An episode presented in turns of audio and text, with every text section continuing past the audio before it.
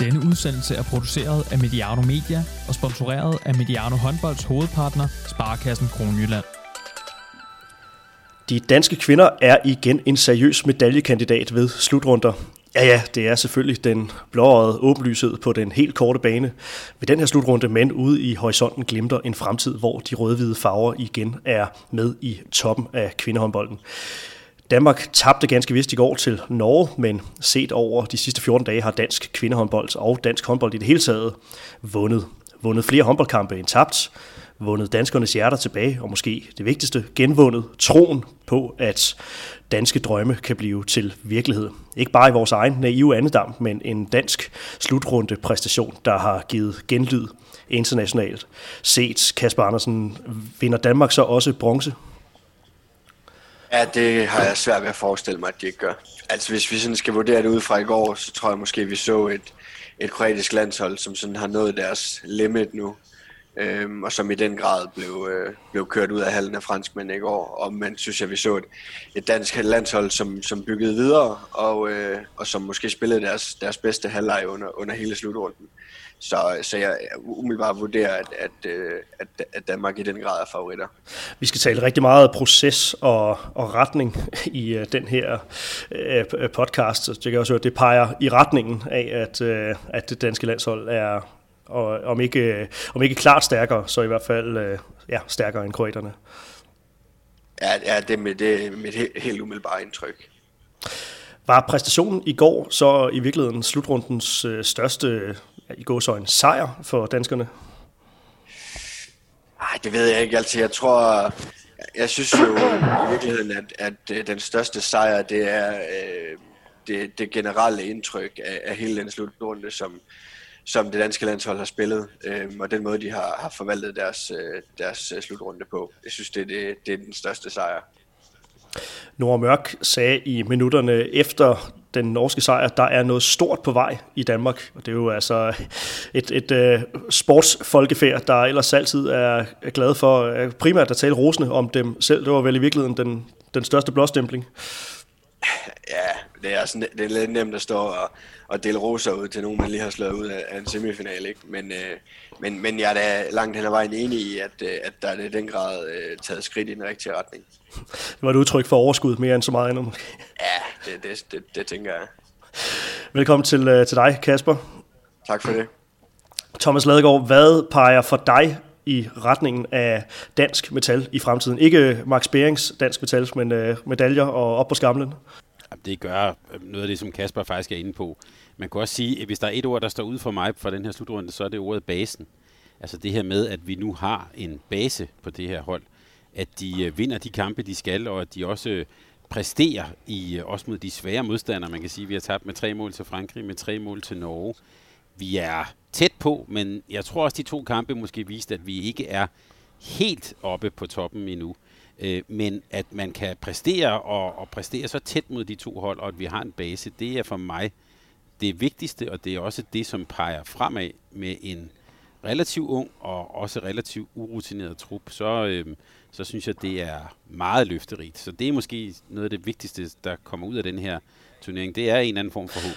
Og var kampen i går for dig det, det mest opløftende ved, ved slutrunden indtil nu? Eller er du mere på, på Kaspers side i forhold til øh, de ting, han svarer? Og der er jeg faktisk, der øh, er jeg desværre, øh, desværre meget enig med Kasper. Øhm, jeg, jeg, synes, jeg, synes, øh, jeg synes, der var noget enormt forløsende ved den der kamp mod, øh, mod Rusland. Øh, og det var der selvfølgelig også øh, ved, ved, ved den første halvleg mod, mod Norge. Altså det er, synes jeg, længe siden, vi har, vi har set et dansk hold, der, der præsterede så, hvad skal vi sige, konsistent altså i alt det, de gjorde. Øh, at, at, at vi så i anden halvleg mod Norge, det vender vi for, formentlig frygteligt tilbage til, der viser vi også nogle af de, kan man sige, mangler vi har. Noget af det, som vi måske, hvor vi ikke er helt dygtige nok, der må vi bare sige, der er Norge øh, og, og Frankrig også lige en tand foran os. Øh, men vi er tæt på. Og velkommen også til dig, Thomas. Det her er EM-udsendelse nummer 15 på Mediano Håndbolds, den tredje sidste udsendelse i øh, den her omgang, der omhandler Europamesterskabet for kvinder. Når medaljerne er fordelt søndag, kommer lige to mere, inden I derude får lov til at sætte inderne i ovnen. Det er takket være Sparkassen Kroneland, at vi igennem december kan optage nærmest hver anden dag og sætte ord på den her EM-slutrunde. Sparkassen Kroneland er også øh, hovedsponsor på det her kvindelandshold, og stadigvæk under kampagne-hashtagget på vej. Og i dag vil det handle mere om, hvor landsholdet er på vej hen. En, en øh, rigtig kampnær analyse af Danmark-Norge. Mit navn er Jørgen Strange. Med mig har jeg Kasper Andersen, U19-træner i Team Esbjerg, fastmand her på kanalen, når vi snakker kvindehåndbold. Særligt under slutrunde som disse. Og for at være helt transparente får Kasper et honorar for at være til rådighed hele december under det her EM. Øh, lige et spørgsmål, Kasper, til dig øh, i Team Esbjerg. Hvor meget har du øh, hands-on med øh, Jesper Jensen at gøre i det daglige? Nej, det er ikke meget. Øh, en gang imellem lige en lille smule planlægning i forhold til, til hvis der er behov for en, øh, en ungdomsspiller eller to, øh, men, men det er det dermed, øh, dermed var deklareret yderligere. Og øh, med mig har jeg også Thomas Ladegaard, håndboldhistoriker og fast vært og redaktør her på øh, Mediano Håndbolds. Thomas, jamen, så kan du få lov at, øh, at uddybe øh, dine pointer fra før, som, øh, som det første her. Hvad har for dig været den vigtigste sejr, det vigtigste skridt, det danske landshold har taget ved det her EM? Jeg synes, det er øh, det vigtigste skridt er den der, øh, øh, kan vi sige, konsistens. Det her med, at vi øh, Øh, præstere. Og der kan man sige, at vi har allerede her jo i, nogle, i en del øh, udsendelser talt lidt om det her med basen. Men jeg synes, at, at det vi ser her, det er, at vi har øh, at gøre med et hold, og også med en landstræner, der jo tydeligvis har sat sig for at arbejde med at formindske fejl, gør det måske også nogle gange lidt mere simpelt. Øh, men i det hele taget en Jesper Jensen, der arbejder med, kan man sige, med effektivitet som sådan en, en, øh, en, en, en rettesnor. Øh, og det synes jeg, man har kunne se på banen. Øh, Kasper har jo mange gange øh, talt om det her med, at vi skal vinde de kampe, som vi skal vinde, havde han sagt. Altså, hvor vi med de, over de hold, vi skal slå. Og det synes jeg, man kan se. Og jeg synes faktisk også, at man kan se det i den kamp i går mod Norge, selv når vi er øh, altså virkelig presset og møder jo en, en fuldstændig verdensklasse opstilling fra Norge. Så hænger vi jo sådan set stadigvæk på. Øh, og der er jo øh, sådan set også stadigvæk et, øh, hvad kan vi sige, jeg hader det ord, men altså et koncept eller en, en måde at spille på, som jo har udviklet sig lidt under turneringen, som giver det her hold en eller anden form for tryghed og, øh, og base. Og på det område synes jeg, at det er nok der, det er blevet, øh, at det er blevet rykket allermest. Man sidder også som, som, øh, som fan, som tilskuer med en eller anden øh, idé om, at der faktisk er, skal vi sige, et vist bundniveau, at der er øh, øh, noget at falde tilbage på, at der er noget ryggrad i det her hold. Og jeg synes også, det viser sig, altså det er jo, øh, det er jo, det er jo et hold, der virkelig kæmper for hinanden, og når det går rigtig godt, så er det jo også øh, holdpræstationer. Altså, hvis vi lige tager Sander Toft ud af ligningen som den store individualist, så er det jo et hold, der præsterer øh, i begge ender. Øh, og det synes jeg er øh, måske det, kan man sige, øh, det, det største billede, det største udtryk, der kommer ud af, af den her slutrunde for det her hold det er, at det er et, øh, der er blevet sammentømret en enhed, et team, et hold, som præsterer. Og det synes jeg er meget glædeligt. Hvad tænker du, Kasper? Er du øh, enig i øh, Thomas' betragtninger? Ja, helt enig. Altså, jeg synes også, det er tydeligt både i, i går mod Norge og også mod franskmænd, at, at Danmark er øh, båret på det kollektive. Og, øh, og der kan man sige, jeg synes, det der egentlig afgør det mod Frankrig, det der afgør det mod Norge, er, at de begge to har en, en individualist, som, som skiller sig ud, når, når tingene skal afgøres i går i, i Stine Oftedal og, og mod franskmænd i, i Canor. Øhm, og der kan man sige, der, der mangler Danmark lidt, og, øh, og det synes jeg blev, blev tydeligt i går, at, at der manglede ligesom en med, med det ekstra øh, offensiv øh, x-faktor, som sådan kunne, kunne, øh, kunne trække læsset, når, når det kollektiv ikke kunne. Mangler vi stadig enere i dansk kvindehåndbold? Ja, altså hvis vi sammenligner os med, med, med nogle af de, de øh, absolut øh, top, top hold, der er, så, så gør vi. Altså, det er der ingen tvivl om. Øh, vi, kan, vi kan sagtens øh, pege nogen ud, både hos Frankrig, hos Norge, hos Rusland, som øh, på, på et individuelt niveau er, er, er højere end, end, end noget, øh, en, en dansk øh, spiller kan stille med. Så, så, så på det individuelle niveau, der, der, der er vi stadigvæk efter de andre, det er der ingen tvivl om. Skal det her EM så ses som et led i processen, hvis vi snakker om det her med at være på vej, eller kan man først nu tale om, at, at vi er på vej mod noget stort?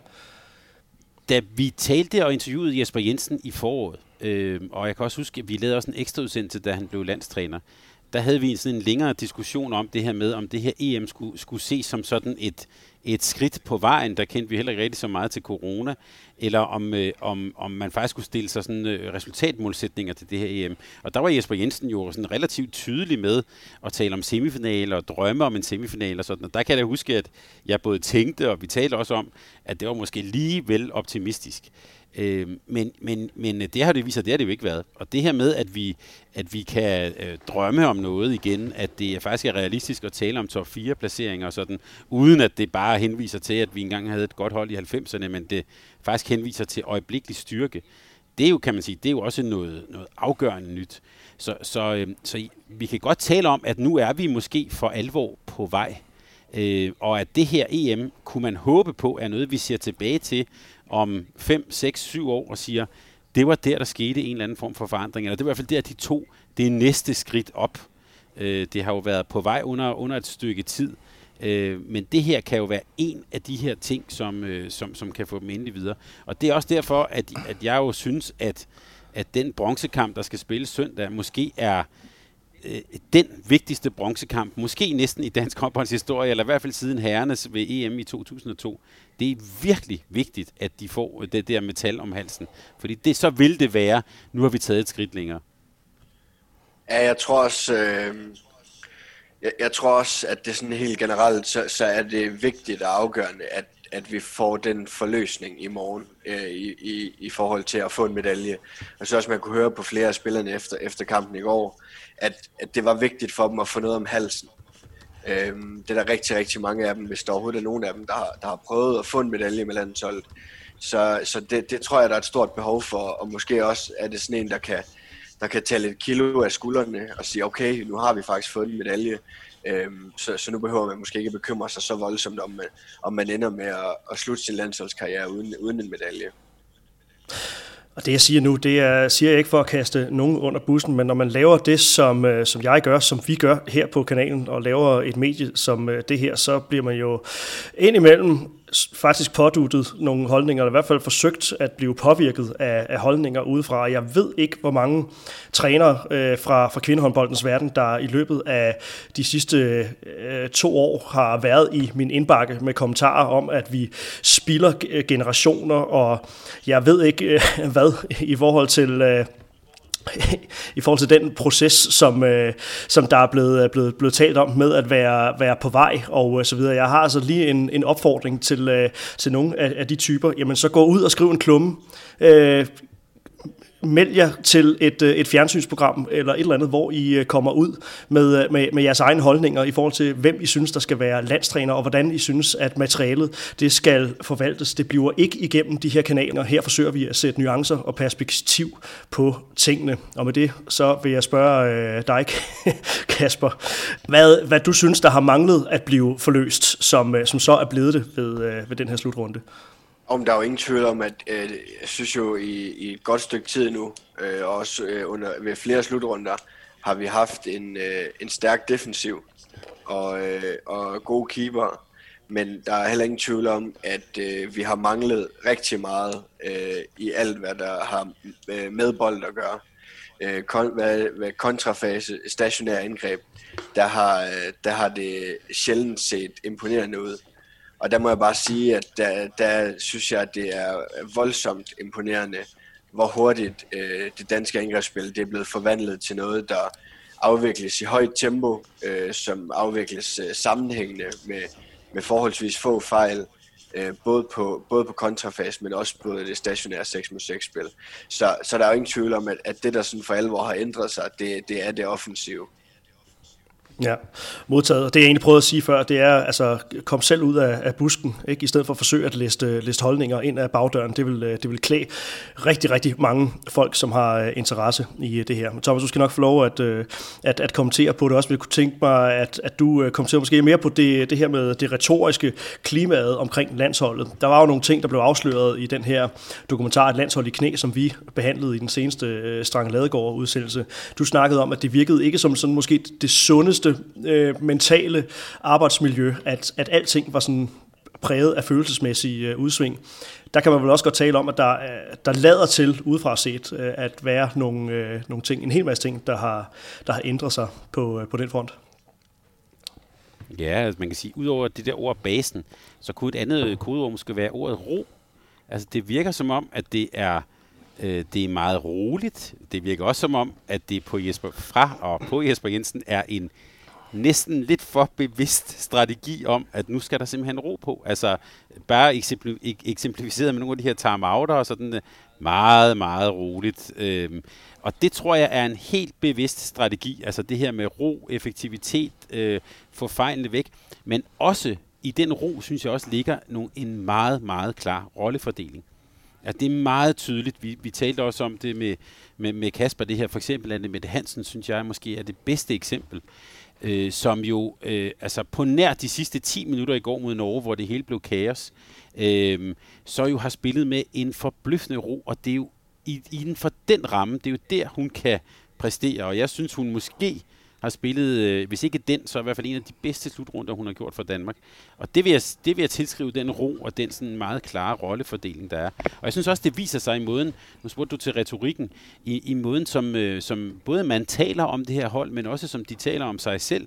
Øh, I Japan handlede det utrolig meget om, at vi skulle ud og smadre nogen og vise udtryk og give noget af os selv. Her bliver der talt meget mere om sådan øh, håndboldfaglighed og hvor godt de har det med hinanden og sådan noget. Altså der, der er sket et skifte. Vi skal så huske, det synes jeg så er vigtigt at sige, det er jo grundlæggende de samme spillere, det samme persongalleri. Øh, og, og jeg synes også, det er vigtigt, nu, nu siger du, du får mange øh, beskeder ind, det er også vigtigt at sige, at det bygger jo oven på et arbejde, som Claus Brun har gjort. Det er jo ikke sådan, at Jesper Jensen er kommet som messias, og så har han bare lavet, lavet hele verden om, men han har lavet nogle, nogle ændringer, som har gjort, at de har præsteret. Øh, og det kan man sige, det, det, det må vi tilskrive hans gode indsats. Det er lige præcis øh, pointen her, godt Thomas, ikke? fordi at som, som træner, både som landstræner og som, som klubtræner, du arver som regel altid et, et materiale. Der er foregået et stykke arbejde for inden, som det arbejde, du skal øh, lave fremadrettet, det bygger, det bygger videre på. Kasper, jeg har jo øh, spurgt øh, dig ved de foregående slutrunder i forhold til det her med, at det danske kvindelandshold står med nogle muligheder for at vinde danskernes hjerter tilbage. Vi kan jo bare se på, på, på seertallene ved, øh, ved slutrunden her, at, at, at noget kunne i hvert fald tyde på det. Jeg synes også, at jeg bemærker en anden øh, tone i diverse kommentarspor på sociale medier, og, og kan man sige, hele folkestemningen omkring landsholdet er ved at, at ændre sig. Men, men er vi i mål med det her, med at, øh, at vinde hjerterne tilbage? Er det et fluffy begreb? Kan man, kan man overhovedet tale om det? Jamen altså, jeg tror i hvert fald, det, det, det som jeg synes, der er, det er, at, at det er en helt anden oplevelse at sætte sig ned øh, og, og se en landskamp nu. Altså, jeg sige, det er underholdningsværdien er noget højere nu, øh, end det var tidligere. Der er, jeg tror, at det langt de fleste vil synes, at det er, er mere underholdende at se en håndboldkamp, hvor man virkelig går efter at lave mål, og hvor man tør at satse, og, og man sætter fart i tingene og sådan noget. Og der må vi sige, at, at der var det noget andet. Så jeg tror, helt generelt, så vil folk føle sig øh, mere underholdt nu, end de har gjort tidligere. Øhm, så er der ingen tvivl om, at, at det her med, hvis de kan gå ind og tage en medalje i den første slutrunde under Jesper Jensen, hvor der allerede var en positiv stemning, inden han overhovedet var noget at, at, at træde ind øh, og begynde på, på jobbet, så er det klart, at, at så er det den bedst tænkelige, øh, bedst tænkelige start.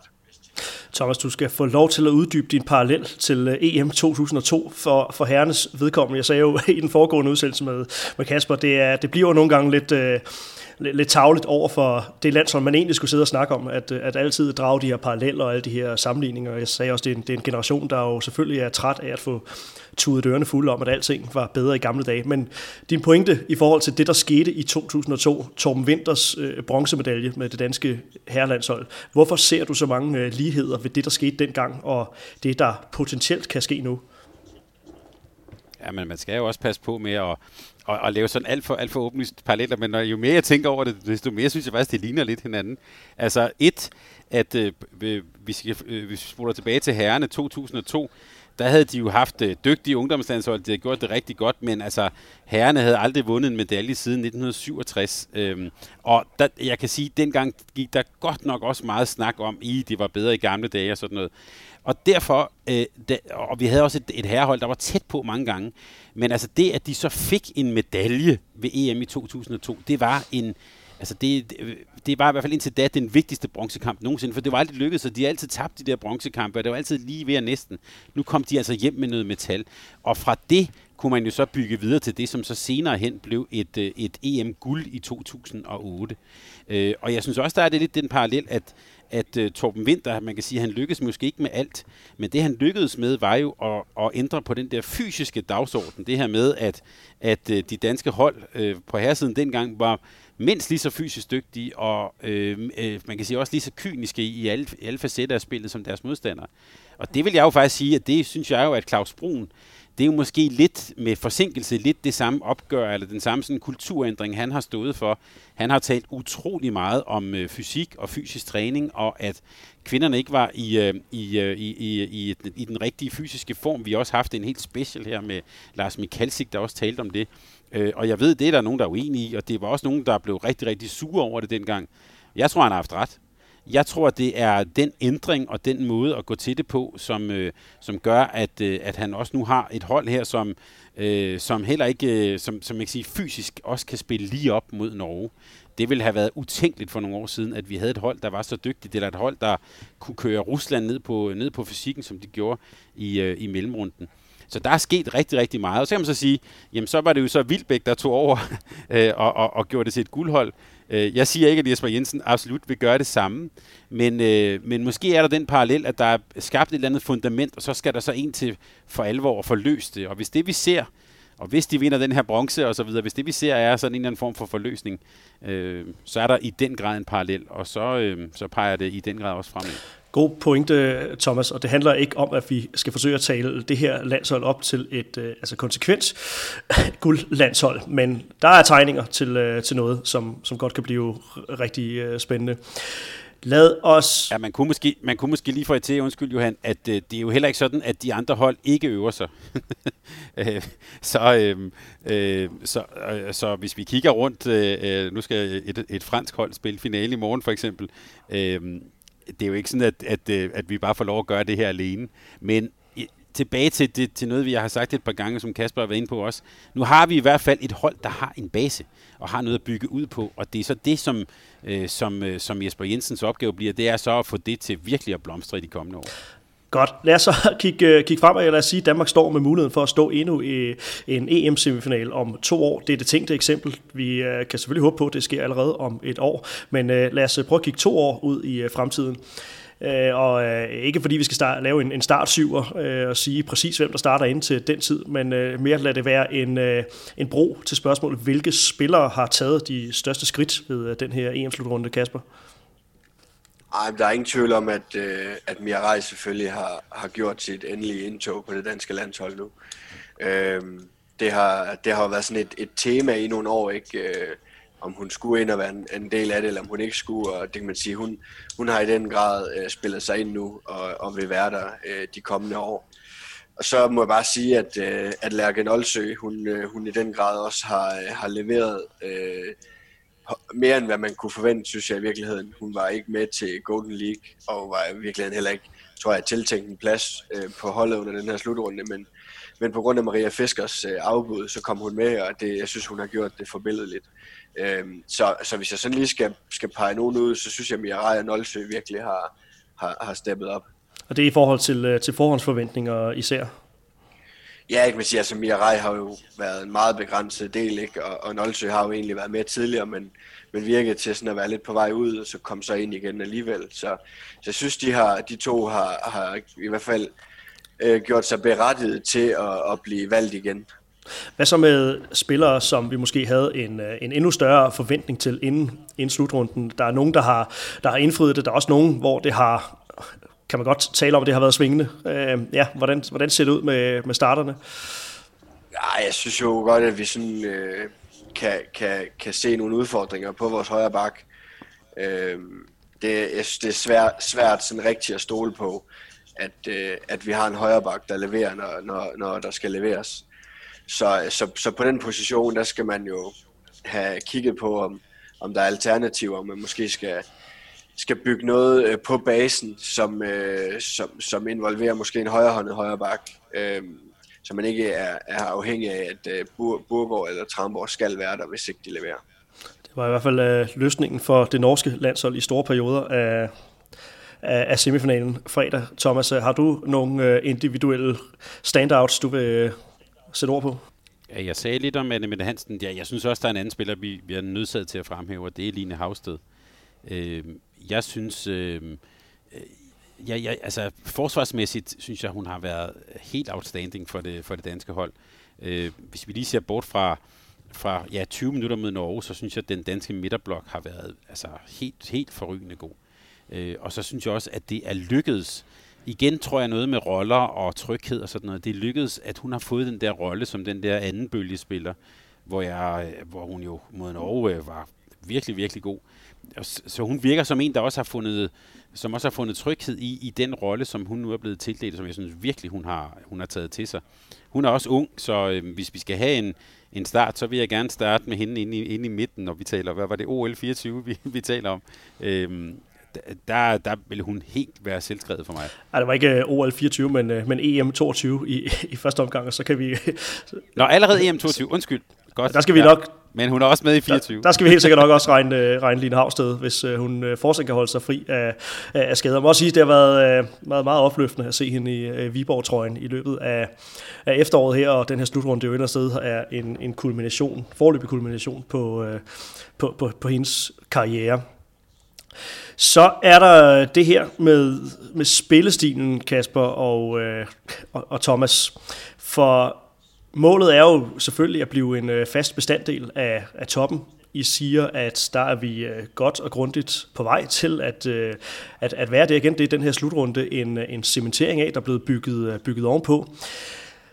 Den her base er for alvor blevet, øh, blevet skabt, og der er jo en effektivitet under Jesper Jensen, som, som for alvor er, er, er trådt i kraft. Det var noget af det, som, som vi sad og snakkede om, da vi, ja, da vi skrev under, under kampen i går. Men, øh, men spillestilen fremadrettet at blive en fast del af top 4, skal det også ske på på et fundament af en øh, bestemt base, øh, skal det ske øh, via et meget klart aftryk i spilstil, eller er det koldt og kynisk? Det handler om den næste slutrunde med, øh, med de spillere, som vi har til rådighed.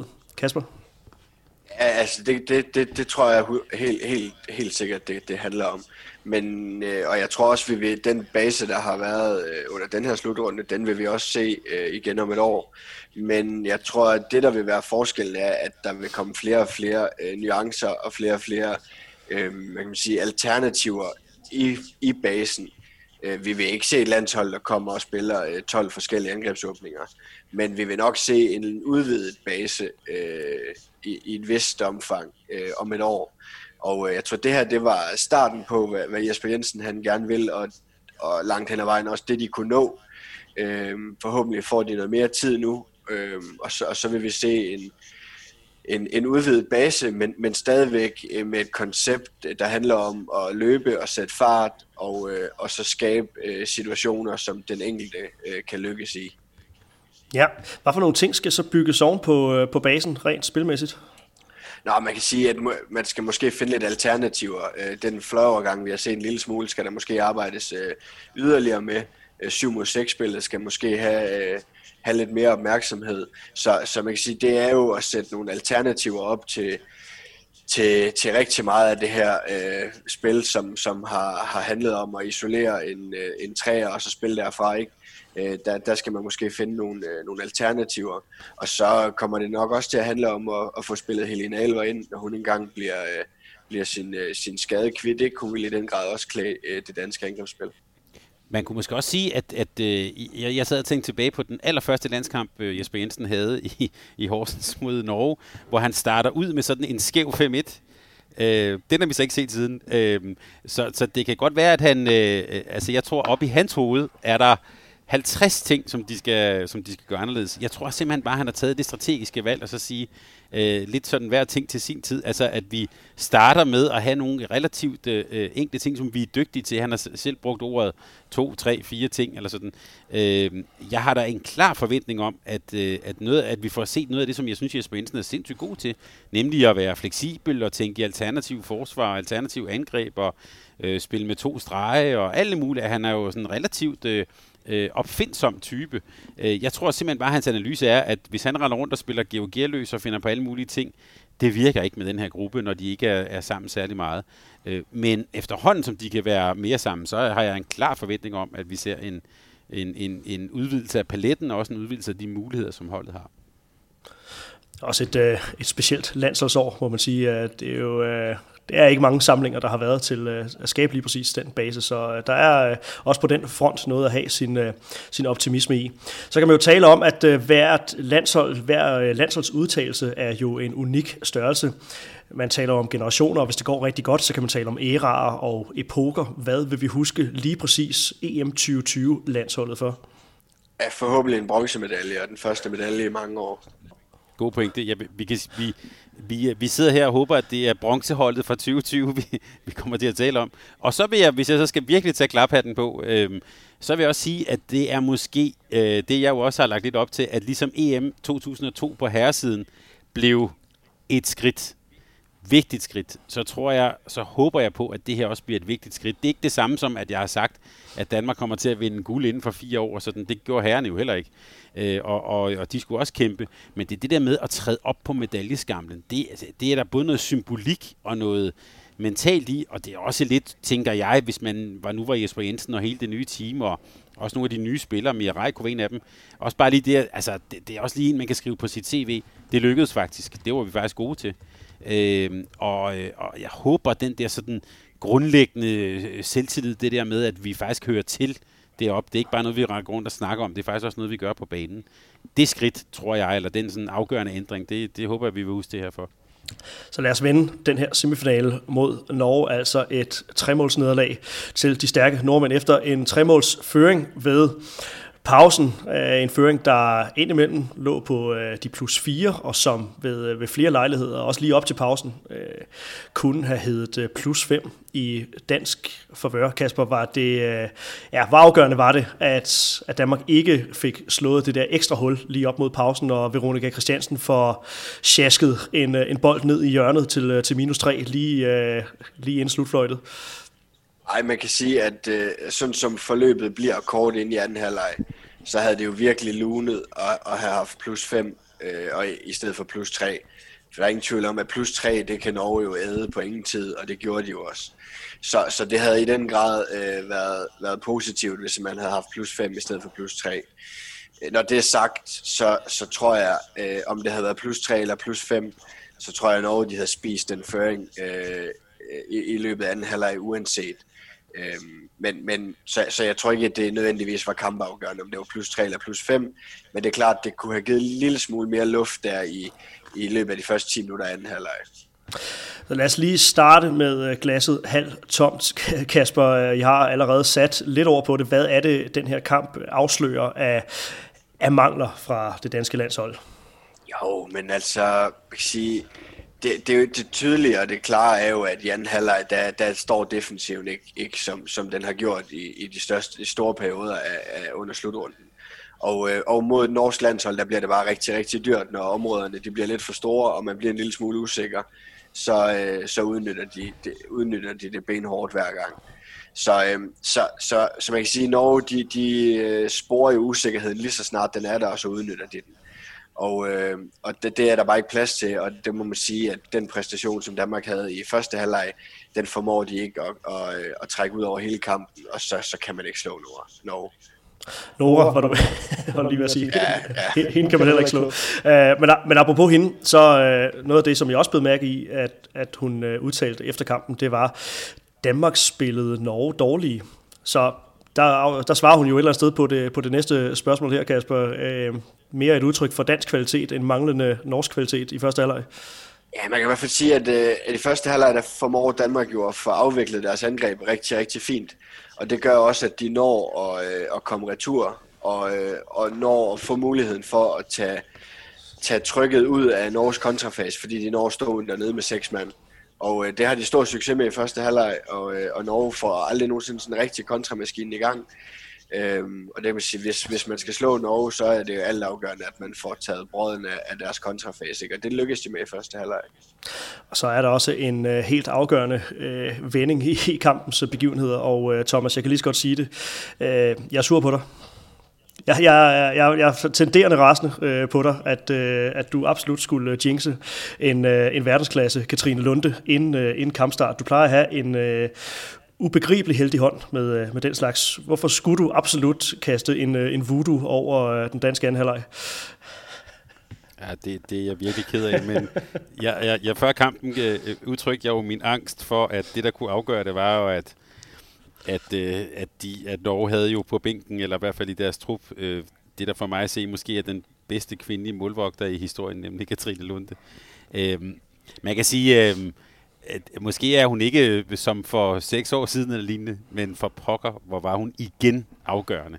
Øh, og, og det er også lidt måden, det kan Kasper måske sætte lidt mere ord på rent teknisk, det her med, at hun Øh, altså hvor, øh, hvor man kan sige, at Solberg jo mere er sådan agerende og, og, og angriber skytten, så bliver hun jo bare øh, stående inde på stregen. Og altså en, en, en stregspiller som Katrine Heindal øh, øh, brænder jo to gange, og det for mig at se sidder det jo også op i hovedet, altså skyder, skyder i sidenettet, og øh, altså at, at ja, de er, øh, de er ramt af, at det måske er Lunde, der står derinde, og som har en eller anden form for overtag det er jo også med til at afgøre kampen. Plus, at man kan så sige, samtidig så falder sig øh, Sandra Tofts øh, redningsprocent også, men det gør den jo også, fordi at de får spillet deres stregspiller fri, så det er jo nogle lidt mere frie chancer, de får der. Så, øh, beklager Johan, men øh, øh, klasse fornægter sig ikke, og det gjorde det heller ikke i går med Katrine Lund. Inden øh, Kasper kan få lov at, at kommentere på, øh, på, på det, du sagde, så øh, prøv at beskrive for dig det her med, øh, hvad en legendes aura rent faktisk kan, øh, kan gøre, særligt når vi snakker om en, en målmand, og øh, man må jo sige, at, at Norge, de har jo også en historik på, øh, på, på den front. Altså,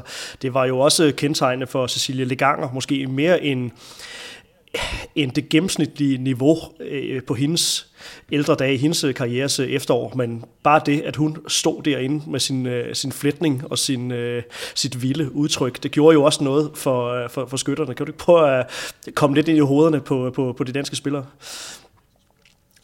Jo, altså man, altså man kan sige, man kan jo godt være, have en masse meritter, men hvis man ikke leverer, så er det jo selvfølgelig ikke øh, super interessant. Det, jeg synes, der er interessant ved, øh, ved, øh, ved, ved Lunde, det er, at hun jo selv i en øh, øh, for håndboldspiller høj alder, øh, så leverer hun, altså hun kommer jo ind, og efter en personlig sådan, øh, øh, øh, tragedie eller sorg, så træder hun jo direkte ind på et hold og begynder at levere lige med det samme. Altså øh, hendes øh, redningsprocent, der ligger, ligger tårnhøjt. Øh, og, og, øh, altså jeg ved ikke, at hun, er jo ikke, hun har jo ikke det der Cecilie Legang, og du sagde også sådan øh, vilde udtryk. Den, det er hun jo ikke typen på. Det er ligesom Sandra Toft, der jo også, der var jo i går sådan en nedstigningskonkurrence. Altså det er jo ikke Lunde stil. Hun er jo øh, meget sød nordmand, men hun står bare med den der ro, og det er også, altså jeg, jeg tænker, at den der situation, eller de to situationer med Heindal ind over, der er det jo ligesom, hun bare står og siger, du kan bare prøve, men du kommer ikke til at score på mig. Øh, på sådan en meget rolig måde. Og øh, øh, sådan læste jeg i hvert fald situationerne. Jeg, jeg synes, hun virkede rystet Heindal. Hun løb også hjem sådan... Øh, altså, det var, ikke, det var ikke en spiller, hvor man tænkte, okay, hun har, hun har virkelig tro på, at hun scorer på den næste. Det, det var helt forsvundet for hende. Ja, Kasper, jeg, jeg ved ikke med, med dig, men jeg kan nogle gange godt få den der fornemmelse af, at skud er, er brændt nærmest inden, at der er, overhovedet er, er, er sat af. Var det også det, du oplevede? Så den der i sidenettet, det er, som Thomas siger, meget, meget klart og tydeligt øh, bevis på, at de øh, er bange for at skyde på hende. Og det er jo noget af det, vi har talt om. Øh, en fordel ved at have Center Toft på mål, det er, at rigtig mange af dem, vi spiller imod, de er bange for at skyde på hende. Og der kan man, der kan man sige, der er det lidt den samme situation med både med Silja Solberg og Katrine Lundig, det er, at man, man ved godt, hvor gode de er, specielt når, når tingene skal afgøres. Mm. Så glasset halvt fyldt. Hvad øh, er det, den her kamp så afslører af, af plusser for det danske land? Så hvor var sådan den endelige øh, blåstempling af, af processen her, at vi er på vej mod noget, noget rigtig stort? Er der nogle særlige øh, episoder, et særligt angreb, forsvarsaktion, som I vil, vil fremhæve? Nej, altså man kan sige, jeg, jeg synes jo, første halvleg sådan generelt er, er et rigtig godt billede på, at, at man er kommet til et punkt nu, hvor man har sådan et, et samlet øh, godt produkt, med, både med øh, fin defensiv, øh, fin offensiv, øh, er god mellem buerne, både på returløb og på kontra. Øh, men, men, men hvis der er noget, jeg sådan lige skal, skal sætte fingeren ned på, så er det, at vi formår øh, i 30 minutter at afvikle vores angreb godt nok til, at vi kan komme hjem og stå, uden at Norge de, de, øh, de, de rammer deres kontrafase. Det, det er ikke ret mange hold, der, der kan det. Øhm, og det, det kunne vi i hele første halvleg. Det, det synes jeg, det, det, det, det er et stærkt signal. Ja, nul mål på kontra fra, fra det norske kvinder. Altså man kan så diskutere, at der blev scoret på, på hurtig midte. Det, det aller sidste, som Veronica Christiansen scorer. Men ellers, øh, ellers blev, blev der nul mål øh, talt i, øh, i kontra-kolonnen. Øh, Thomas, nogen kommentarer? Jamen, jeg, jeg, jeg, sad, jeg sad faktisk og tænkte på noget, Kasper sagde lidt, lidt, lidt tidligere i optagelsen her. Nemlig det her med, at, øh, at det, som pigerne eller det danske hold har lagt på, er jo også noget med bold. Øh, og jeg sad faktisk og tænkte på en situation, det er øh, faktisk i anden halvleg, hvor, hvor øh, man kan sige, det er lidt inde i den periode, hvor det knækker lidt, men, men hvor Norge scorer kommer foran med en, og så løber Danmark op og laver hurtigt midt, og løber ned og scorer med det samme ved Nolsø, tror jeg. Øh, det havde man ikke set for et år siden. Altså den der, øh, både den der vilje, men også den der, øh, altså lidt den der tro på og ro på, at vi faktisk godt kan skrue tempoet lidt op, og så kan vi skrue tempoet lidt ned. Den sådan øh, kontrol i øh, både i kampene, men sådan set også mod Norge her, øh, den, den synes jeg var meget, meget udtalt. Øh, Øh, og så synes jeg også måske en, en, en kernesituation, som det er den her, hvor Mia Rej nærmest sådan øh, halvt liggende på vej ned på ryggen, for øh, få skubbet bolden ind i øvrigt til Heindal. Øh, øh, fint mål der. Øh, der. Der var der også Solberg, der stod på mål. Øh, men altså et virkelig, synes jeg, meget, meget sådan, øh, smukt mål, og som viste også noget af den der sådan, øh, vilje, der er i holdet. Så det, det er nok en af de mål, jeg vil huske fra den her kamp. Mm. Så lad os kigge fremad mod det, der venter turneringens sidste to kampe, og øh, vi starter selvfølgelig med den, som øh, vi kan skue med, øh, med de danske briller. Danmark skal altså spille øh, bronzekamp søndag 15.30 mod Kroatien, altså turneringens helt store sensationer. I har begge to øh, allerede øh, næsten indgraveret Danmarks navn på, øh, på den øh, bronzemedalje. Hvad skal lykkes for Kroatiens skråstreg? Hvad skal gå mindre godt for Danmark, hvis der ikke skal stå Danmarks navn på de medaljer? Ja, altså, jeg tror, jeg, har, jeg, vil have, jeg vil have meget svært ved sådan at pege noget øh, håndboldfagligt ud, men, men det, der, det, der skal være i, det er, at, øh, at Danmark øh, har en skuffelse, der sidder i sig, øh, i forhold til, at, at de føler, at de havde rigtig gode muligheder i den kamp uden over for at komme ind i en, øh, i en finale på hjemmebane. Og, øh, og at det måske sidder i dem stadigvæk i morgen. Ja, ligger der et grad af optimisme i det med, at det kan høre dig næsten sige, at du tror på, at, at Danmark er i godt i gang med at få, få rejser, og, øh, og den del faktisk i virkeligheden ikke behøver at blive et problem? Ja, altså, jeg, jeg, jeg, jeg tror ikke på, at, at det sidder i dem, og jeg tror ikke på, at man vil kunne se det og mærke det øh, i, i morgen i bronzekampen. Men, men hvis jeg skal pege noget ud, som kunne øh, true det, så, så skulle det være det, fordi jeg må sige, øh, på, inden på de 20 gange 40 meter, der tror jeg, at Danmark er alt, alt, alt for godt organiseret og, og alt for øh, gennemarbejdet godt et håndboldhold til, til at tabe til Kroatien. Vi står jo også øh, Kroatiens øh, angreb her rigtig svært ved at lave mål mod det, det franske landshold, da, da Frankrig for alvor skruede op for, for det defensive øh, niveau. Frankrig, der også, også øh, var god til at løbe, når det var muligt, bliver det et lignende øh, kampbillede. Ja, uden at, at vi, vi kommer ikke til at starte et 5-1-forsvar, som franskmændene gjorde, men, men, men det vil blive en øh, ualmindelig solid defensiv og, øh, og dansk landshold, der, der vil løbe på alt det, der kan løbes på. Det er der ingen tvivl om. Formentlig heller ikke 15-5 ved, øh, ved pausen, Thomas. Det er med de historiske briller igen. Jeg ved ikke, om jeg kan huske noget, noget lignende fra en, fra en EM-semifinale. Der må du lige hjælpe mig. Nej, men de var lidt inde på det i sending i går. Det begyndte jo at ligne VM-finalen for herre i 2013. Ja. Der, var lidt påmindelse ja, ja. der. Øh, det taler vi ikke mere om. Men, men jeg vil faktisk lige tilslutte mig noget af det, som Kasper sagde. Øh, øh, jeg sad sådan og tænkte tilbage på, når man har hørt danske spillere, både på kvinder og herresiden, tale om bronzekampe helt igennem historien, altså helt tilbage til 78 og sådan noget, så, så, så tror jeg, at den type kampe, der er, man kan selvfølgelig det taktiske, og sådan, det fylder selvfølgelig noget, men i sidste ende, så handler det altså rigtig, rigtig meget om både hvad for en, øh, man kan næsten sige vilje, hvad for en, øh, en stemning, øh, men også hvad for en energi, man går ind til de der bronzekampe med.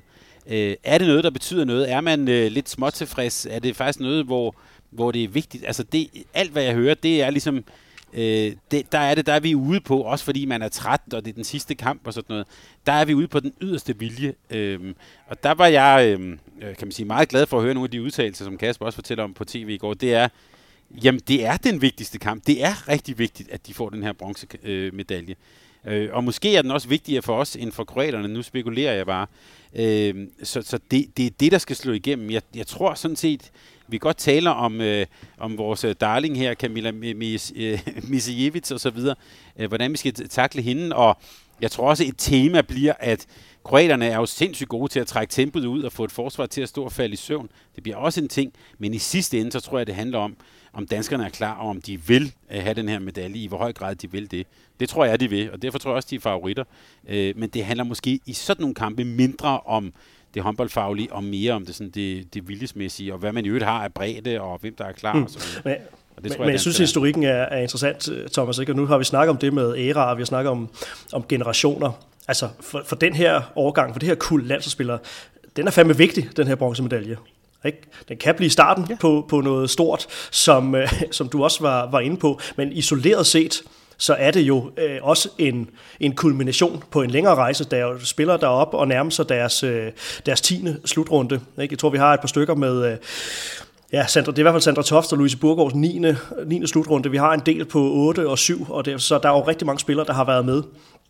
Også et par stykker, der var, der var med til at vinde den i, i, i 13, men den er stor, den her. Den er, den er rigtig, rigtig stor. Og det betyder også noget, for, det, for hvis man snakker for, for 20 år tilbage, øh, ja, Camilla Andersen, Lotte Kjærskov, øh, Karin Mortensen-generationen, jamen der havde en bronzekamp måske været mere ærgelsen over en, en tabt finale, end, øh, end det at, øh, at stå med muligheden for at vinde en, en bronzemedalje. Altså, den her bronzemedalje, den er stor i den her generations øjne. Det er egentlig det, der er, er, er vores take på det.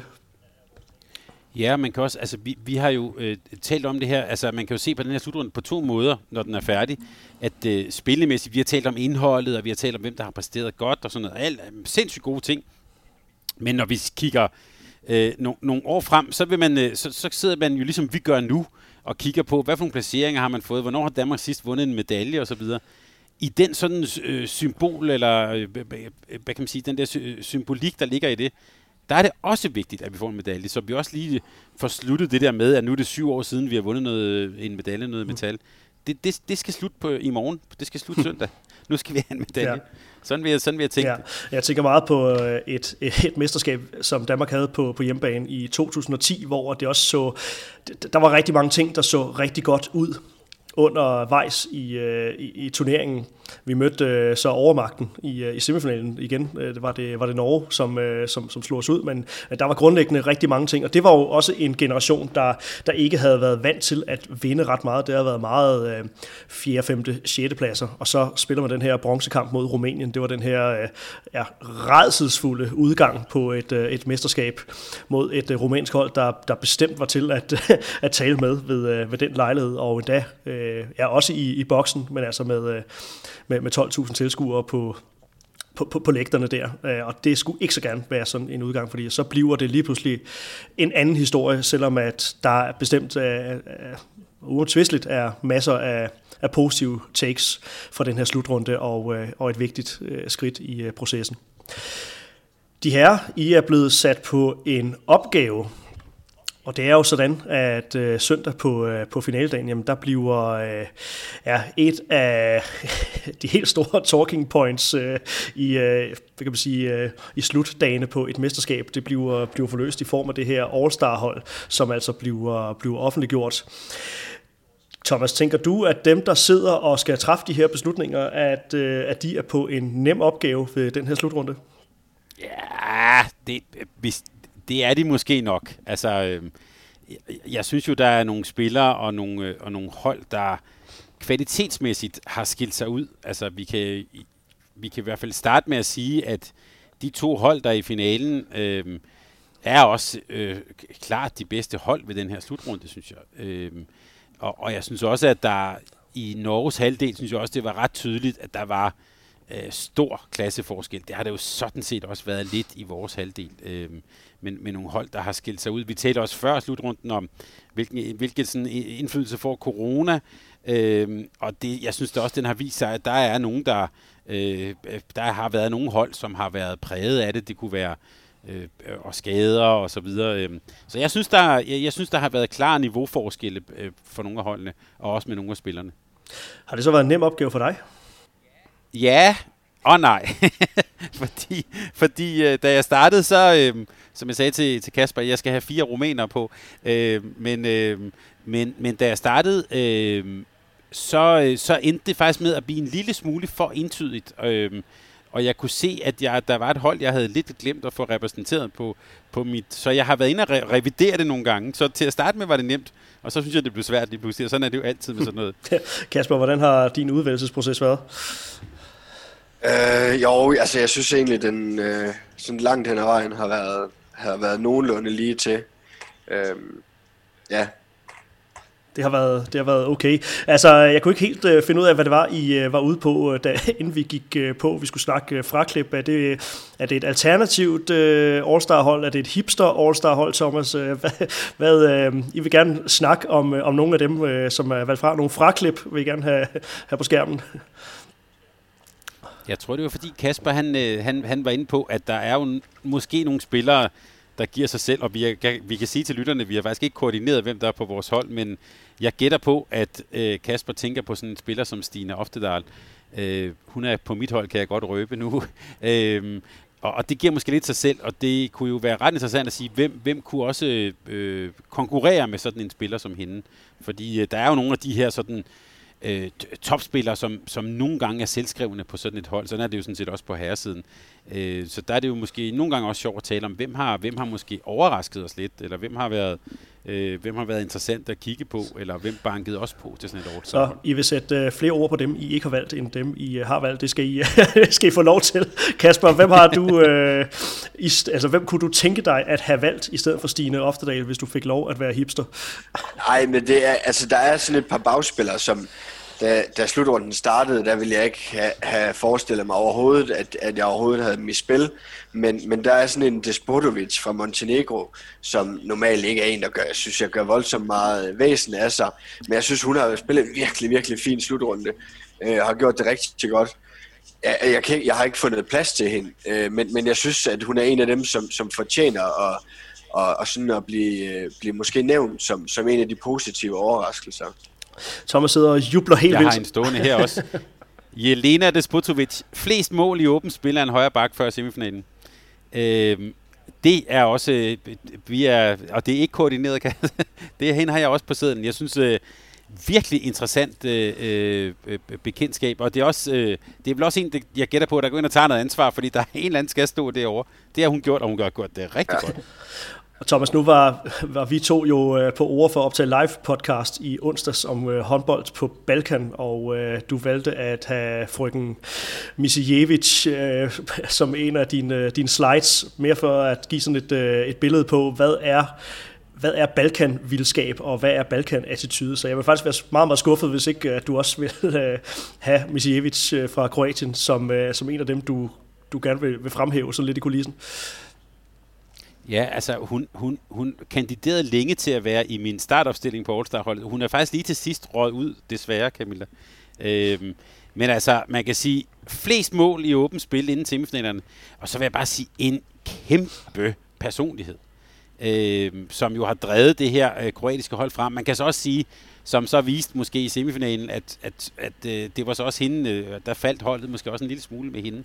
Men altså, øh, se hende som et, et, øh, et, øh, hvad kan man sige, et billede på, hvad det her kroatiske hold har givet den her turnering. Det er jo altså både, jeg har sagt, sådan helt livsbekræftende at se dem og, og spillemæssigt. Og man kunne måske også nævne øh, målmanden øh, Teja Pijevic, altså hendes redning, Øh, fløjredning med en hånd, grebet ud med en hånd, det er også en, vi kommer til at vil huske øh, huske efter den her slutrunde. Man kunne så også se, at øh, hende havde franskmændene så også godt set lidt video på, hendes øh, særlige måde at stå på fra, øh, fra fløjen. Den viser også, også sine begrænsninger, men Altså, de to, synes jeg, har været et, altså, en kæmpe opløftende element ved, det, med den her slutrunde. Ja, men det, det, var ikke, øh, det, det var ikke en, som øh, Dembele Pavlovic kiggede på og tænkte, det, det får jeg problemer med, det der. Det, det, det, det klarer hun.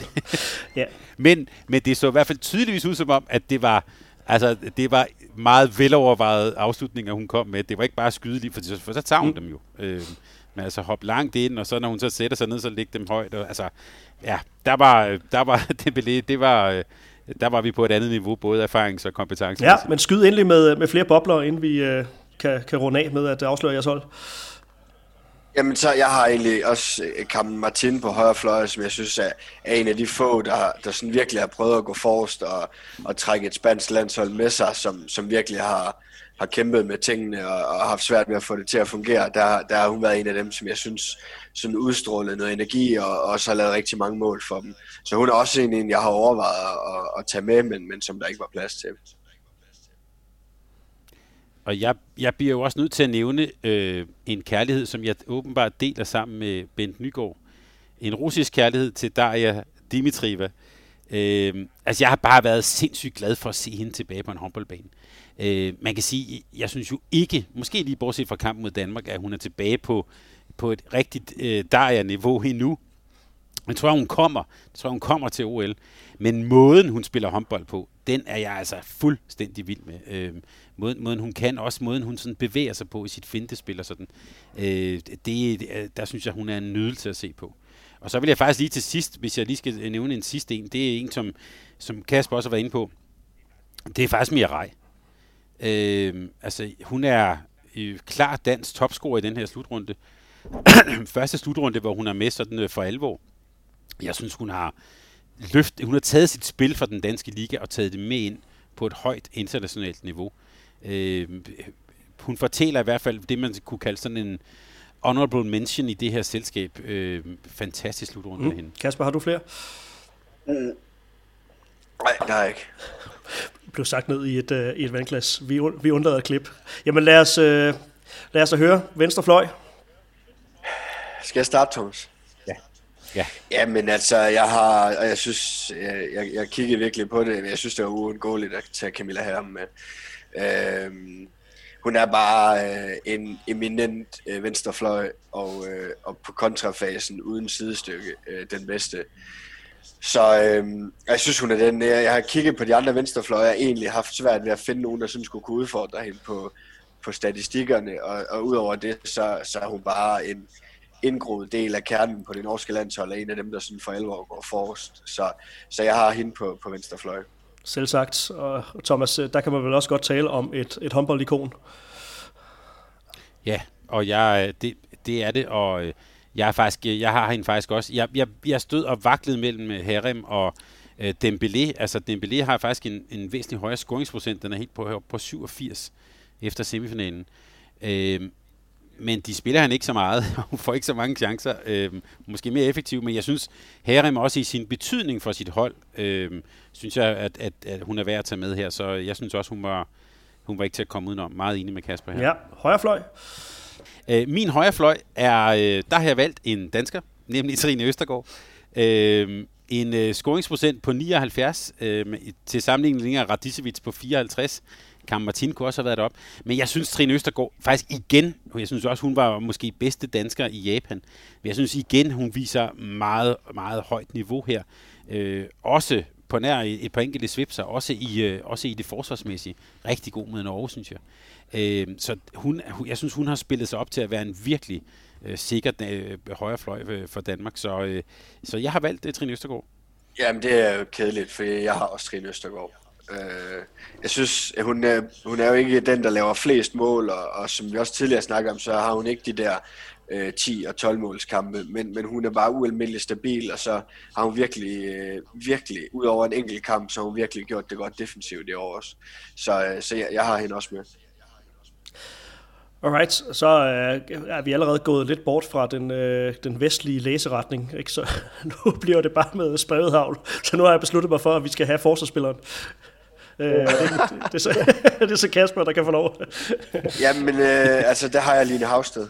Øh, hun stod øh, i som den mest centrale del i det forsvar, der havde lukket færrest mål ind efter øh, mellemrundespillet. Øh, hun øh, topper den øh, liste, de har for, for forsvarsspillere, med, øh, som er sådan en, en, hvor de tager øh, blocks og steals med, der topper hun, og er, er den, der har flest, hvor hun har 18-9 af hver. Øhm, jeg synes bare, jeg må bare sige, at hun har bundet øh, den defensiv øh, forbilledeligt sammen, og, øh, og synes kandiderer til at, efterhånden at være en af de bedste forsvarsspillere, der overhovedet er. Til det vil jeg så bare tilføje, jeg synes også, at hun fortjener sådan en heder her. Øh, det har været en fremragende indsats af dine Ja. Jeg vælger, at vi skal i målet til det, det næste, og det er Thomas, der skal få lov at gå først. Ja, jeg ved ikke, om kedsomheden øh, fortsætter her. Øh, der har jeg vagtet lidt også, og vi har, det, det er et par navne, vi har været inde på. Jeg har altså valgt Sander Toft. Øh, og det har jeg gjort, fordi jeg synes, at hendes betydning også for det danske hold i denne her slutrunde har igen vist sig at være, at være enorm. Øh, hun er og, og står med 72 redninger i, øh, i hele turneringen. Øh, Lunde har, øh, hvis så vidt jeg husker, en lidt højere redningsprocent, men den betydning, som Sander Toft øh, har, øh, og den også sådan, øh, jeg vil sige, det er sådan øh, øh, øh, mentale, hun også øh, giver til sit hold, er, er, er kæmpestort. Jeg synes, hun er verdens bedste målmand lige nu. Jeg har ikke taget Sandra Toft. Jeg har taget øh, Pijevic, Kroatiens keeper. Og det, øh, hun, hun er 1% dårligere end Sandra Toft. Øh, hun har stået 7,5 minut mere i snit øh, per kamp. Og, øh, og har tre redninger mindre. Men øh, jeg synes bare, når man, når man kan være så tæt på Sandra Toft, på trods af, at øh, Sandra Toft trods alt har et, et bedre forsvar foran sig, Øhm, og så er, har hun også bare været ekstremt afgørende i nogle af de kampe, som har, som har skulle afgøres til sidst, har haft nogle vanvittige redninger, og, og har virkelig været sådan en, en game changer for, for Kroatien i nogle af de tætte opgør. Så, øh, så jeg, jeg, jeg, synes, øh, jeg synes, hun fortjente en plads i målet på det her. Ja, jeg har også nævnt øh, Pijevic, øh, øh, og, og med, han har sagt med stor kærlighed, hun har også i hvert fald været den mest, øh, hvad skal vi sige, øh, seværdige målmand. Og det, er jo ikke, det, er jo ikke, det er jo ikke så tit, man altid øh, siger, nu skal, jeg, nu skal jeg se den her kamp, og det jeg særligt vil lægge mærke til, er, øh, er hende, hende inde i målet. Altså, hun er, hun er en, man virkelig godt gider at se på. Så øh, jeg synes så dog, at hun måske faldt lidt sammen mod, øh, mod, mod Frankrig, når hun virkelig mødte en klassemodstander. Øh, men fantastisk, og jeg tror ikke, hun bliver ved med at spille i den her lidt, øh, lidt, lidt lille ungarske klub, hun spiller i nu. Det tror jeg ikke var længe før, før vi ser det i en større klub. Så lad os uh, tage uh, stregspilleren som, uh, som det næste, og uh, så, så varsler lige, at så kan I få lov til at ramse hele jeres uh, bagkæde op, når vi når til, uh, når vi når til, til den. Kasper, hvem har du på, på stregen? Jamen, jeg har Ostase fra Rumænien. Øhm, hun har virkelig trådt, hun har virkelig trådt i karakter nu her efter Pintea, hun ikke kom med. Det plejer jo ellers at være hende, der sidder på, på ja, ved 90 procent af, af tiden, specielt offensivt. Øh, og hun er den, øh, den mest scorende stregspiller under øh, slutrunden, og, øh, og har også en, en scoringsprocent på 76. Så, så jeg har taget hende med, fordi jeg synes, hun virkelig øh, har formået at gå ind og træde karakter på et hold, hvor hun normalt ikke er vant til at spille ret meget, og, øh, og har, har i den grad taget over i, de, i den rolle, som, som Pintea hun, hun plejer at have for det, for det rumænske landshold. Så, så hende har jeg taget med. Det er godt set. Jeg har faktisk øh, valgt at gå en lidt anden retning og give et meget, en meget tidlig fødselsdagsgave til en, der den 22. december bliver 20 år.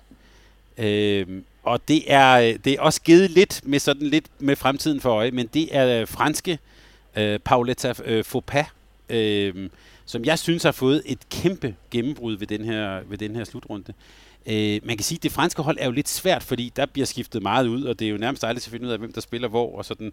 Øh, men øh, Faupas, synes jeg, har været lidt, øh, ikke en åbenbaring, men hun er i hvert fald en, hvor jeg tænker, øh, med den alder, hun har, og sådan som hun spiller nu, det bliver en stregspiller, der kommer til at dominere verdenshåndbolden. Øh, så den er givet med, også med sådan lidt, øh, lidt med fremtiden for øje, og et lille øh, løft på hatten over et kæmpe internationalt gennembrud, som hun har fået her.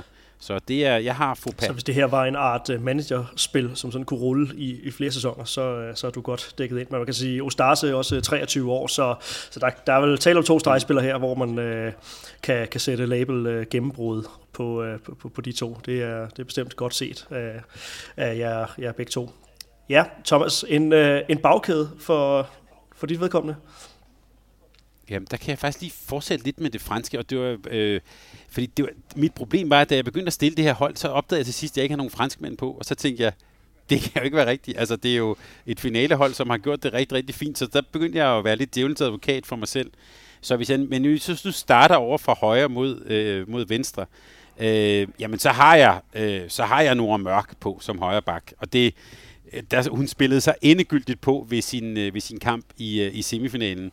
Øh, jeg havde faktisk overvejet faktisk Jelena Despotovic undervejs, øh, også bare for at, og ikke, ikke at gøre det alt for åbenlyst. Øh, men jeg er gået med Nord Mørk, altså 48 mål, 23 assists, øh, en, en meget afgørende spiller for Norge, og det var hun også i, mod Danmark. Og, og på midten øh, øh har jeg øh, Stine Oftedal. Øh, hende har vi talt meget om. Jeg vil bare få til, jeg synes, det er sådan en af de der spillere, man skal nyde, mens vi har hende. Altså, jeg synes, hun øh, Øh, i sine vurderinger, i, i alt det, hun gør. Jeg synes også, i, i går med, med Danmark, da det skal afgøres, der viser hun, hvor, øh, hvor dygtig hun er. Så øh, Nora Mørk, Stine Oftedal. Og så kommer min vensterbak, som, øh, øh, som måske er lidt... Øh, jeg ved ikke, om det, den tror jeg ikke, øh, Kasper har. Der er ikke sikkert, vi er enige. Men der har jeg taget Estelle øh, Nissing, øh, Minko fra, øh, fra Frankrig. Hun er fransk topscorer. Hun ligger faktisk med en scoringsprocent på hele 68 for en venstre bak. Det er ret højt. Øh, og jeg synes også, at hun i, i, i nogle af de, i, i mange af kampene, også forsvarsmæssigt, øh, synes jeg godt nok også, at hun er en af dem, der, der byder ind og øh, ligger med rigtig, rigtig mange taklinger, også god i sådan kontraspillet anden bølge. Øh, der, det franske hold er jo ikke sådan bygget op omkring nogle, nogle få stjerner, men jeg synes, Menko her ved, ved den her slutrunde har skilt sig ud, og jeg synes også, hun har været en af de afgørende øh, faktorer for, at de er, de er en finale. Jeg kan jo rigtig godt lide, hvis vi skal nævne sådan en, en ekstra, altså Canor, som jo måske blev skadet, kan jeg rigtig godt lide at se på, men, men Ko har været måske den bedste franskmand. Så hende er jeg gået med på venstre bak. Det var tæt på at være en ren gør bagkæde, men nu spiller Nora Mørk jo så øh, andet sted. ja. godt. Okay. Må også sige at være ja, en stærk trup at hente spillere fra. Øh, Kasper? Jamen altså, øh, højre bak og playmaker, der er ikke så meget andet at sige, end at, at jeg også har nogle Mørk og Stine Oftedal. Altså, af, af de årsager, som, som Thomas har nævnt, så synes jeg, at de er umulige at komme udenom. Øh, jeg synes også, at jeg tror, at ved andre slutrunder kunne man måske godt have fundet en anden højre bak, Nora Mørk, men jeg må sige, at, at de højre baks, som sådan skulle have, have kunne udfordre hendes plads, øh, de, de har ikke været gode nok. Despodovic er den, der er tættest på, og, og det, det, det, det, det byttet, synes jeg trods alt alligevel ikke, jeg kunne lave. Øhm, men på venstre bak har jeg øh, Misijevic. Jeg synes, øh, jeg må bare sige, at hun har trukket så gigantisk et læs øh, på et hold, som ingen havde spået øh, en chance for at få point, og som øh, i går spillede øh, semifinal. Og, øh, så, så det synes jeg er umuligt at komme udenom. Øh, med, med, med 30 mål og 16 assist inden semifinalen i går, hvor hun så trods alt nok ikke hævede det øh, sønderligt. Men, men man må sige, at øh, jeg synes, øh, hun har i begge ender øh, trukket et gigantisk læs øh, hele vejen igennem øh, slutrunden. Og, øh, og, og ja, jeg synes i den grad, hun har, hun har fortjent en plads i den bagkæde. Kasper, hvad siger det om, om, om, øh, om dit hold, eller hvad siger det, jeg vil næsten sige, hvad siger det om Frankrigs hold, at du jo øh, har sat et, et fantastisk hold her, som giver totalt god mening uden fransk. Jamen, det, det, jeg har svært ved at sætte franskmændene på mit All-Star-hold, fordi de spiller simpelthen ikke minutter nok til, at jeg, at jeg, at jeg synes, at... Ja, jeg ved ikke, jeg, jeg skal vælge en vensterbak fra, der har spillet tæt på fuld tid, for et kroatisk landshold, som er gået i semifinalen. Hende skal jeg sætte af for en fransk spiller, som måske har spillet halvt så mange minutter. Så, så, så det er, jeg, jeg er i den grad enig i, at, at rigtig mange af de franske mænd øh, er, er i den grad berettiget, men de spiller simpelthen ikke nok minutter øh, under sådan en slutrunde her til, jeg synes, jeg kan, kan vælge nogle af de andre fra. og så bliver det jo rigtig interessant at se, hvordan øh, det officielle All-Star-hold kommer til at se ud, og øh, al historik peger jo i retningen af, at øh, der skal jo være lidt fra, øh, fra de fire semifinalister.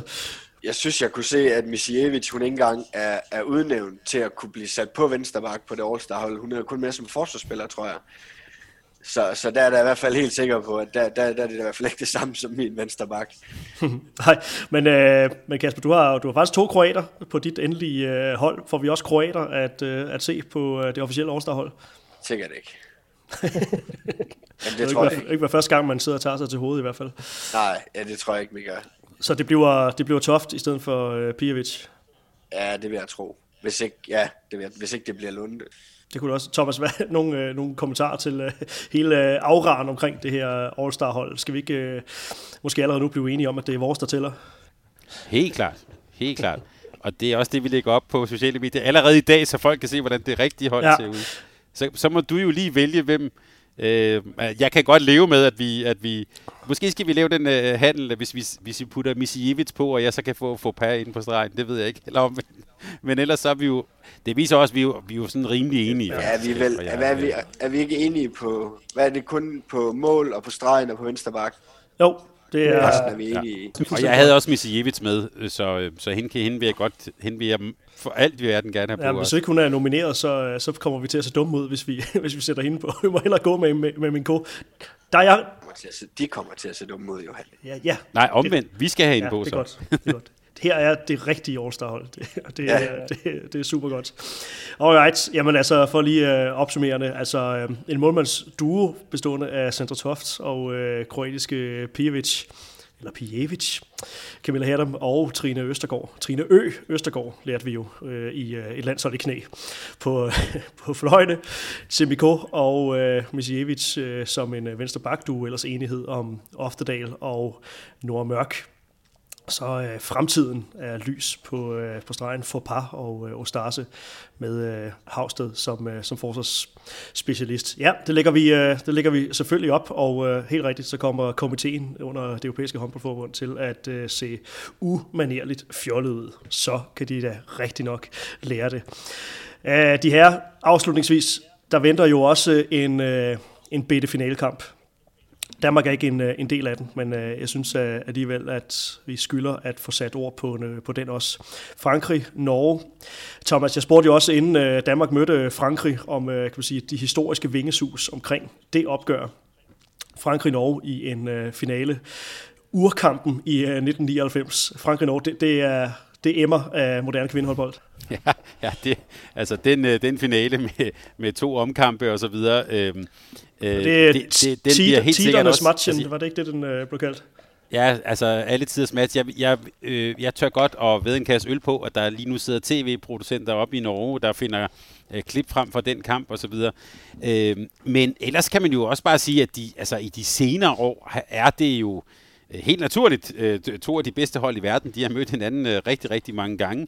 Det er også sådan lidt, det kan Kasper jo uddybe lidt, men sådan som jeg ser det, to forskellige sådan, tilgange til spillet, to forskellige sådan, øh, øh, måder at arbejde på, også to forskellige måder at skifte ud på. Øh, hvor øh, øh, Krum der, det er jo, der kører jo den store hovedbanegård, som Kasper lige var inde på, og øh, folk spiller næsten lige meget tid og så videre, hvor, hvor vi øh, ser den norske stil med meget sådan den, den, den faste, altså jeg var, jeg, jeg lavede en dårlig vidighed øh, inden kampen i går, så jeg kan vide, hvordan, de, hvordan den norske startopstilling er. Ikke? Det, øh, øh, den kender vi nok også godt til finalen.